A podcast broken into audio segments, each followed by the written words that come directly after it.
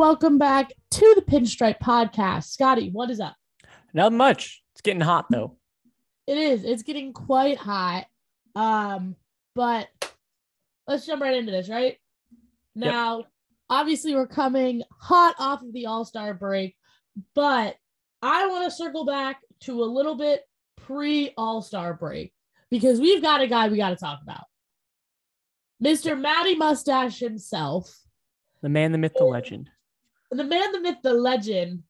Um, Matt Carpenter. Now, I just have a few stats from, you know, a few days before the break. Matt Carpenter is the fifth player in Major League Baseball history to have 13 plus home runs and 30 plus RBIs in his first 30 games with any franchise. Crazy. It, it, it's it's like he doesn't know how to do anything other than hit a home run, and it's wild. Yeah, no, it's that, and then, but not even just that. His splits are almost equally he's as be- crazy. better against left-handed hitters. Yeah, he's better. Pitchers. Yeah, he's better against against himself. Um, Which right-handed. wild. So right now, 29. So he's had 29 games where he's faced righties, or um, sorry, 67 plate appearances. He's batting 333. In 30 plate appearances against lefties, he's batting 400. Yeah. Crazy. Crazy. He currently ranks minimum right. Matt Carpenter, Major League Baseball ranks minimum 90 plate appearances. Batting average 360, first place. OBP 473, first place. Slugging 933, first place. OPS 1406, first place. It it's it's disgusting. It it it doesn't make sense. Is really what it comes down to. Yeah. Oh yeah. Utterly. And it's, it is it's effortless and it I think it is probably the biggest plot twist of the Yankee season so far. Nobody, because you could go back to the episode where we signed Matt Carpenter, right? And the two of us were very nervous because it was right when DJ got hurt. We thought that it was an inclination that DJ's injury was bigger. We're like, what are we doing? Signing this old man. Obviously, saving the world. He currently is averaging an RBI every 2.9 at bats or something. The person in second place, J Ram, 4.9 at bats. Yeah. It's insane. But I mean, here's the here's the big thing about Matt Carpenter is that like I feel like he's been around for a long time. He's only 36. He's only I think like it's the stash. I think, but also I think everybody like thinks he's just been in the league for a, a long time. I mean, he's been in the league since 2011. I think But- it has to do. He was a long, like he was a Cardinal his entire career. Entire right? career. Yep. So I think that that also has a lot. Like, this is gonna sound weird, but I feel like when you're a Cardinal, your career just feels like eight times longer. I don't know what it is about it, but if you're like, oh, long time Cardinal, you're like, oh, you've been playing since the Stone Age. Is that just a pool Uh, and a that, that's just because they are old. All right. Pujols, Molina. Um, I'm blanking on the pitcher's name. Um, no, Wainwright, talking about what? Wainwright. Yes, yes, Wayno. Yeah, all of them. They're just actually old. This is true. This is true. Um, we go ahead and we won the series against the Sox. An absolute offensive explosion. Um, I do I did have to say one thing I thought was really cool as an objective baseball fan. I thought it was very cool how Jeter Downs' first major league home run was was that? hit at Yankee Stadium. Yeah. Yeah. I mean, that's a whole cool thing. And then he had his first big hits um, against the Yankees the last time we played him as well. I mean, of course, the whole thing is his name is after. growing up a Yankee fan. Yeah. So And it is. It was. It was cool. And I'm gonna be honest. It would have been a lot uh, less cool if we didn't end up obliterating the Sox that game. Um, If But- if we had, if we had gotten lost that game, I wouldn't have brought it up. I wouldn't have fucking said anything. But we went on to win. Also, if we want to keep talking about the Sox, is Chris Sale capable of staying on a major league field? I know that this one was not his fault. This one was, who'd have guessed that Aaron Hicks would hit the ball? But sorry, I'm I'm getting apartment stuff is a, me- a mess right now, but um, but Chris Sale with a definite broken pinky, oh yeah, definite. There is no doubt. That was quickly quickly confirmed. and that is just not that I feel bad for them because I don't, but like imagine how earth shattering that is to Red Sox fans. Yeah. You just get him back. He makes what three starts? What I've seen, I've seen people go and they're like, "Oh, you know, I don't care what team you're a fan of. You got to kind of feel bad about how Chris Sale hasn't played a game." And I was like, "I do not feel bad for that guy. I He's okay, kind of a dickhead."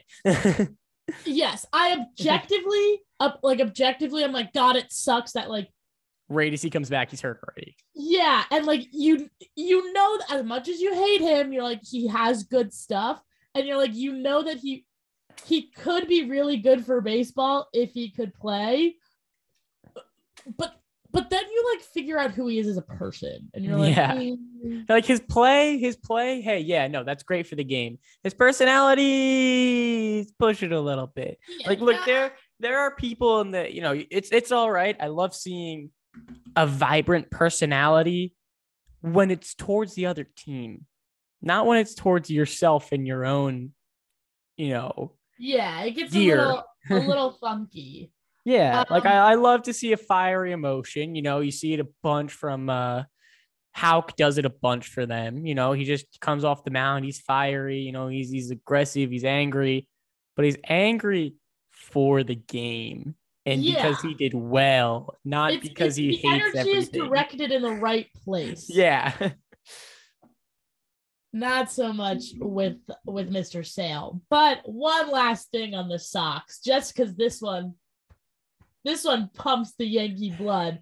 The Red Sox did not win a single AL East series the entire first half of the season. They either split or they lost. And that makes me so wildly happy as both a Yankee fan and a long-term, you know, seeing the the long shot for the Orioles. yeah. I mean, that's a that's a massive that's a massive thing. That's huge, That- and because like that that will take in consideration That is going to later this their ass in September. Exactly. Yup. If they get in that situation where they're fighting for a spot, them having a terrible record, When it uh, comes down to 162 for them again, that is not going to help. exactly. Exactly. God, you know what I can't wait for? When we get to the point in the season when we're like, God, we could lose every single game from here on out and we would still be in the playoffs. And I feel like with the lead that we have, that should come like next week. but knowing us, knowing us, something will happen. Yeah. But um yeah, uh that's crazy. And like I that was not a storyline until like the All-Star break. Obviously you wouldn't make the call like before that, but like not even like a mumbling of it. That's crazy. yeah, yeah, and, that- and that's going to be a huge thing that hurts them in the Yeah. future, especially with how the how the wild cards already turning out with uh, Seattle up there. The Orioles are sneaking their way up. There, are, there's so many teams up there. There's still no promise of any of these teams. It's there. There's no dominant wild no card. one yeah, no one's Like, for the- ahead. for the NL, the Braves are kind of pulling it a little bit more. But in the AL, it is Rays, Red Sox, Blue Jays, Mariners. All of them are up there, and none of those teams are like, okay, they're dominant. They're probably going to take it. They're all having that middle of the ground year where anything could happen. It listen, it's a year. It's a year. Um, let's talk about the All Star break a little bit. Obviously, yeah. we're not going to sit here and break down the All Star game for you. So Every- before before we kind of, I oh, want to touch the beginning the beginning of the All Star break because we're gonna start touching uh, a little less Yankee things as we go around. To start the All Star break, there is the MLB draft. Oh, yeah. Now, granted, it's the MLB draft. It's not as big as any of these other drafts because you know you won't see these kids for another five years. Um, we did have Jackson Holliday go number one overall. son of Matt Holliday, Drew Jones, son of Andruw Jones, go number two. So those are for the Orioles and the Diamondbacks. I feel bad for Drew Jones just because he's on the Diamondbacks now. But, um, you know, it's cool to see that. Cool to see sons of these players, especially at such a young age, be able to get drafted. But time to focus on the Yankees draft. Hold of on. course, One other thing. go ahead. Kumar Rocker and Jack Leiter have been reunited as Yes, Rangers. they're reunited now as Rangers. Yes. Um, to get into the Yankees ones, of course, it's the MLB draft. So there are 20 rounds. We're not going to go into detail about all of them. I just want to go in detail about our first four, which um, is our 25th pick, 61st pick, 100th pick, and 135th pick. Start off with number 25. This is our big one. This is our copy paste. Aaron Judge. Outfielder, six seven, left-handed outfielder from Vandy, Mr. Spencer Jones. Gotta love a Vandy boy. His last year at Vandy batted 370, 12 dingers, 21 doubles, and 60 ribbies. The did, did I think you sent it to me? The side by side video of his swing and Matt Carpenter's. Oh, yeah, like now, almost the exact same. it- But also, it- granted, it was like a very similar pitch. yeah, but but- it's just it's it's the effortless left-handed swing. Yeah. that's nice. Yeah. Getting the height, like, getting everything see- with it. you see, like Stanton puts everything into his swing. Yeah. Oh, no, no, no, no. Stan doesn't put everything into his swing. He puts everything above his hips into his swing. but like Carpenter's and this one is just it it it reminds me of if you take the steroids away, the ease of Robinson Cano's swing. Yeah. Yeah, it's just easy and it, it pops off the bat. Yeah. And so it's going to be amazing to see how quickly that guy jumps up. Because again, he did finish, I think he only finished three years. I think he was a red shirt um, junior. Or sorry, he was a red shirt Well, junior. So he has four years. He was four The years har- there. Well, the hard thing also with this draft class and next draft class is you're going to have to factor in the weird COVID years. Yeah.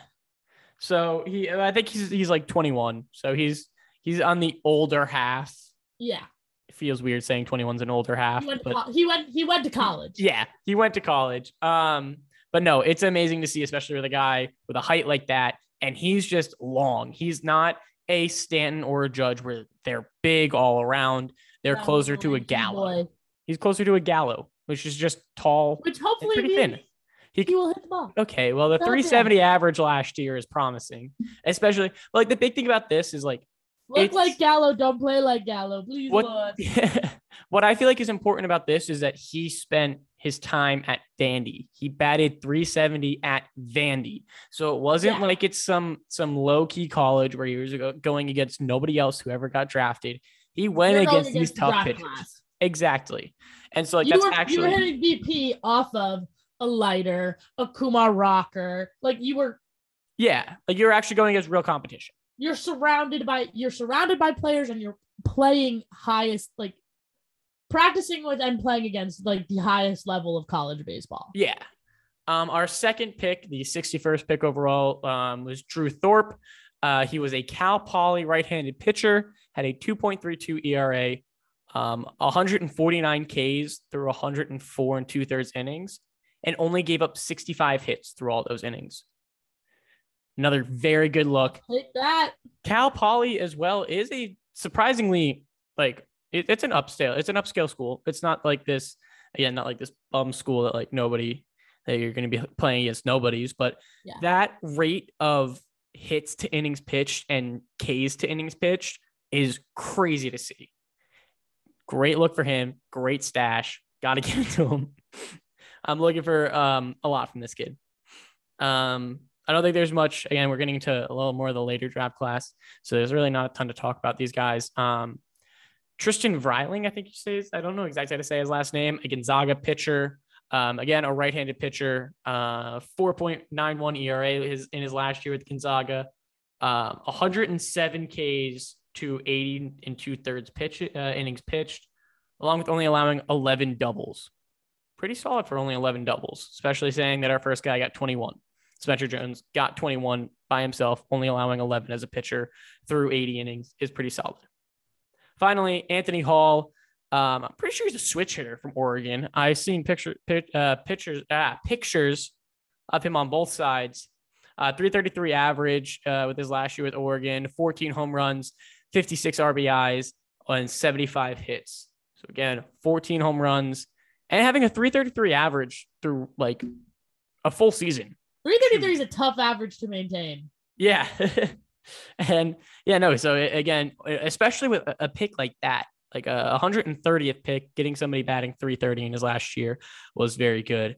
Um, and as I said, in the, and if you look at our post on our Instagram at pinstripe.com, uh, at pinstripe.podcast, only struck out 19% of the time. Love that. Which is a great Love thing that. to look at. Um, yeah. So obviously the draft class is not, or we might never see these guys in pinstripes. We might see them for other clubs, but always, always important to recognize the pieces you have. Um, Jasson Dominguez hits a long ball in the futures game. Yes, and nobody else did if we're gonna else. if we're gonna sit chat prospects, I don't know. Waldichuk got the save. Waldichuk, yeah, he went through like two thirds of an inning, did nothing. Volpe, I didn't. I didn't. I, I think he went over. I think he went over with two Ks. But big shot for Dominguez. We're gonna revisit the prospects in just a little bit, but real quick on that All Star game. First of all, I think obviously Giancarlo Stanton, we'll get to that in a second. I think the having Nestor and Trevino mic'd, up. up while Amazing. they were pitching was amazing. I think I think all of them mic'd up were amazing because what I liked about this yeah. was it wasn't mic'd up. It wasn't just one person mic'd up. They mic'd up multiple players at a time. And so they were even able to talk to each other. Talk now it started you saw Cole and Fried opposing yeah. pitchers, neither who got in. They were just there to watch. Um, they were in their dugouts talking and they were talking to each other and they were going talking to, to the commentators and all that. And I think that all of this mic'd up was the right thing to do. I think it makes this All Star game seem a little bit more relaxed. Going and seeing Alek Manoah, who pitched a gem as well himself, mic'd up, and he wasn't as as entertaining. I would say he originally wasn't. And then once he got, got comfortable, he actually spoke to the commentators and asked what to throw. It, I think it, that that is a ton of fun. It is interesting to mic up the pitcher because like they are actually like they're they're the ones that are the main ones in that. Expecting them to answer is tough, so that's why I like the Nestor Trevino situation yeah. because you were just like a fly on the wall and there was just, yeah, like, what do you want to throw? Hey, what do you want to throw? This, this, yeah. this. My favorite part, and I saw comments about this, and I really don't know how people cannot process that. People are like, had the batter not here. I was like, did you not tell that it was Nestor calling most of the pitches to yeah, an ear, earpiece in Trevino? What do you want? He, Trevino the one time was like, "Do you want to throw like a curveball or a heater?" You, yeah, it's either it's either cutter cutter up and in or heater, and then like three other times Cortes was like, "Hey, what do you want to throw?" And he goes, "Look at me." I'm not gonna say it because yeah. the, the guy's the guy is still right there. like, but um, yeah, that was really cool. Trevino being mic'd up when he got his All Star hit was really cool. Um, Judge let's Stanton talk being about mic'd up in the outfield. Let's talk about that home run. The picture is everywhere of the compression of the ball. Oh yeah, on the bat. The thing, the the thing that makes me laugh is that everybody is so fascinated by this, but like it's every ball. consistently been hitting the ball with like much more exit velo than literally anybody else. Yeah. Why are we surprised by visually seeing like the physics of what happens when you hit a ball 120 miles an hour? Yeah. It, listen, it's still a wild picture and it's still crazy to see, but are we surprised? No. What is surprising, I saw this stat because of that home run and then Byron Buxton's home run that came after it. Tony Gonsolin was the first pitcher to go into the All Star game undefeated and come out with a loss. I saw that. I think it's funny also that that happened in his home stadium which is a real bummer. But I also thought it was cool Clayton Kershaw got to start his first All Star game in his home stadium as well. I didn't realize that this was Kershaw's first All Star game. I was it his first. His start? first all is his first start. Okay, I was gonna say that I was I was just like anytime that I read it, I was like, there's that's a lie. Like, Which I would to be a say I'm like still uh, like oh that's still like pretty cool. Like I'm surprised that he's never started. But then again, like you looked and he's in the same league as like a Scherzer, who you're like okay he's gonna start 95 percent of the the All Star games that he's and made. also I feel like I feel like a lot of the time with starting pitchers, the All Star game has to just like almost fall perfectly on Uh, yeah, day on your that you rotation. be able to start. Yeah. But um, so Giancarlo Stanton walks away as the All Star Game MVP, as he should. Yeah. Um, just, just an absolute freak. Yeah. I don't really have anything Julio else to say. Julio Rodriguez became, I think, a fan favorite this week as well. Julio Rodriguez made more money coming in second place in the home run derby than he will make this entire year. This year, he will make seven hundred thousand dollars for coming in second place in the home run derby. He made seven hundred fifty thousand dollars. hitting 81 bombs. Redonkulous. Yeah, no, uh, superseded by the hot topic himself. flies commercially. What? Apparently, the Braves picked. I just said something that the Braves offered to pick him up. So I've heard, I've heard. So same thing happened with Paul Blackburn. The A's didn't pay for his trip, so he went with the He to the Astros. Astros. There's a bunch of stuff going on But- right now. But the Nationals specifically, like, were like, we're not paying for you in response to Him denying his four hundred denying. forty So, million dollars. In case anybody is living under the, a rock, the Nationals offered Juan Soto 15 years, $440 million. And he said, no, you're going to trade me instead. Get me out of here. And in response to that, they said, we are not flying you out to LA for the All Star week. He, And he uh, said, in response to that, watch me I'm hit going to 50 win home the runs. home run derby. so I just, this Soto situation is what, so he's got two more years of arbitration left. yes, he's not a free agent until 2025. But I think what's crazy is what the Nationals are looking for. It's reported that the Nationals want your top four prospects, young major leaguers, and to also take on either Patrick Corbin's contract or the ever doomed Steven Strasburg.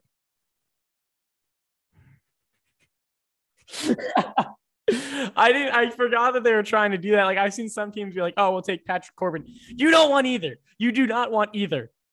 Um, actually, actually, if anybody but the Mets got Steven Strasburg with the Nationals luck, he'd be so good. He'd be so healthy. He'd be crushing it. Now, do you have anything else to say about the All Star game before we get into the the topic? Um, no, I don't think so. Let's see. Um, I have a few things to say, but it was really just additions um to teams. Also, um, just got this now. Uh, I didn't know Devin Williams' voice was like that. I literally have no idea what you're talking about. He's just like a higher pitched voice, and like he actually seemed like a, like I don't know. I just never like realized what his voice was, and then I've seen like an interview with him. I was like, I had a voice I didn't expect. um, but no, I really didn't have much um else to go about with the the All Star game. So then let's talk about Mr. Soto. So, following these conditions that the Nationals have put out, the Yankees would have to give up Anthony Volpe, Oswald Peraza, Jasson Dominguez, and Austin Wells, which Volpe and Dominguez have both been pretty much named as untouchables. Yeah, I also would count Peraza as a borderline untouchable because the way that we sh- shortstop shopped this offseason made it seem like we were preparing for Peraza next year. yeah, We would also have to give up young major leaguers, just off the top of my head, Gleyber, Loizaga, Clarke Schmidt, maybe JP Sears, maybe Michael King, plus take on a contract. yeah. It's Uh, I don't. I don't see the Yankees doing it. I don't. I mean, here's the thing though. I don't see many teams doing it, if any, because there are so many. Look, there's a pro and I'll get into who I think is the most probable in a second.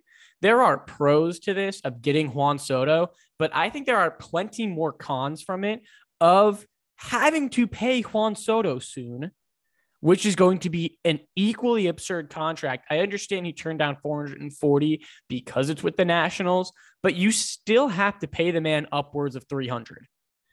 And then, you know, you still are giving away your entire, like basically your entire Your future. entire- we have my biggest thing is that I feel like the Yankees have been very and we've been frustrated the last few years during trade season because the Yankees aren't willing to give big pieces up to get big pieces back, right? We didn't do it for Harper, we didn't do it for Machado, we didn't do it for Trea Turner or Max Scherzer or anybody, right? So we have been hoarding our future. And it's not like our team is currently not World Series ready. I think the piece that we're missing and the piece that I would rather spend less than our entire we would have to give up our entire future. Yeah. Volpe, Peraza, and Dominguez. That's the next 15 years of the Yankees, and you'd have to just erase it. I would rather give up a Waldichuk, maybe Wells for like a a- starting pitcher Yeah.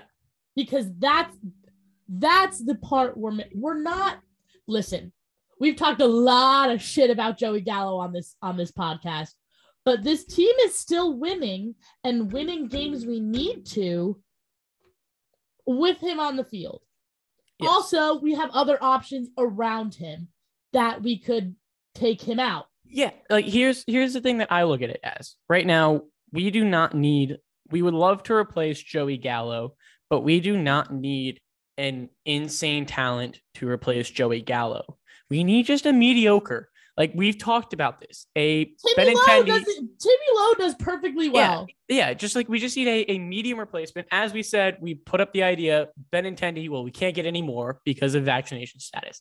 And Ian Happ, something like that, which, you know, we're not going to go and spend everybody we have. We can get him for a relatively low price and he will help boost the team a little bit. We don't need some absurd person. The big thing that we get with Soto, and as I said as a con, is you'd have to pay him. And so if we get Soto, we'd be paying him and we'd be losing Judge. Or like, something's happening. There's no way that we'd be able to hold everything that we have along with Soto. Soto would be if we. I, I just feel like you would assume that right now is the only opportunity in the next 10 years that we have to win a World Series. which Yeah. I don't agree with. No. Yes. So listen, Soto is a generational talent. He is a fantastic baseball player for his age, for his for everything. And if it wasn't going to cost literally the organization's entire future, I'd be in on it. Yeah. But I think, and if I'm going to think like the Yankees front office has been that we've been observing the past few years, they're not going to erase all of the work that they've put into Volpe and into Peraza and into Dominguez for Juan Soto to then have to go and pay him $375 million Yeah. when you have a superstar that is already the heart of your organization that you guys just need to figure it out at the end of the year. Yeah. Yes, the Aaron Judge situation stresses me out.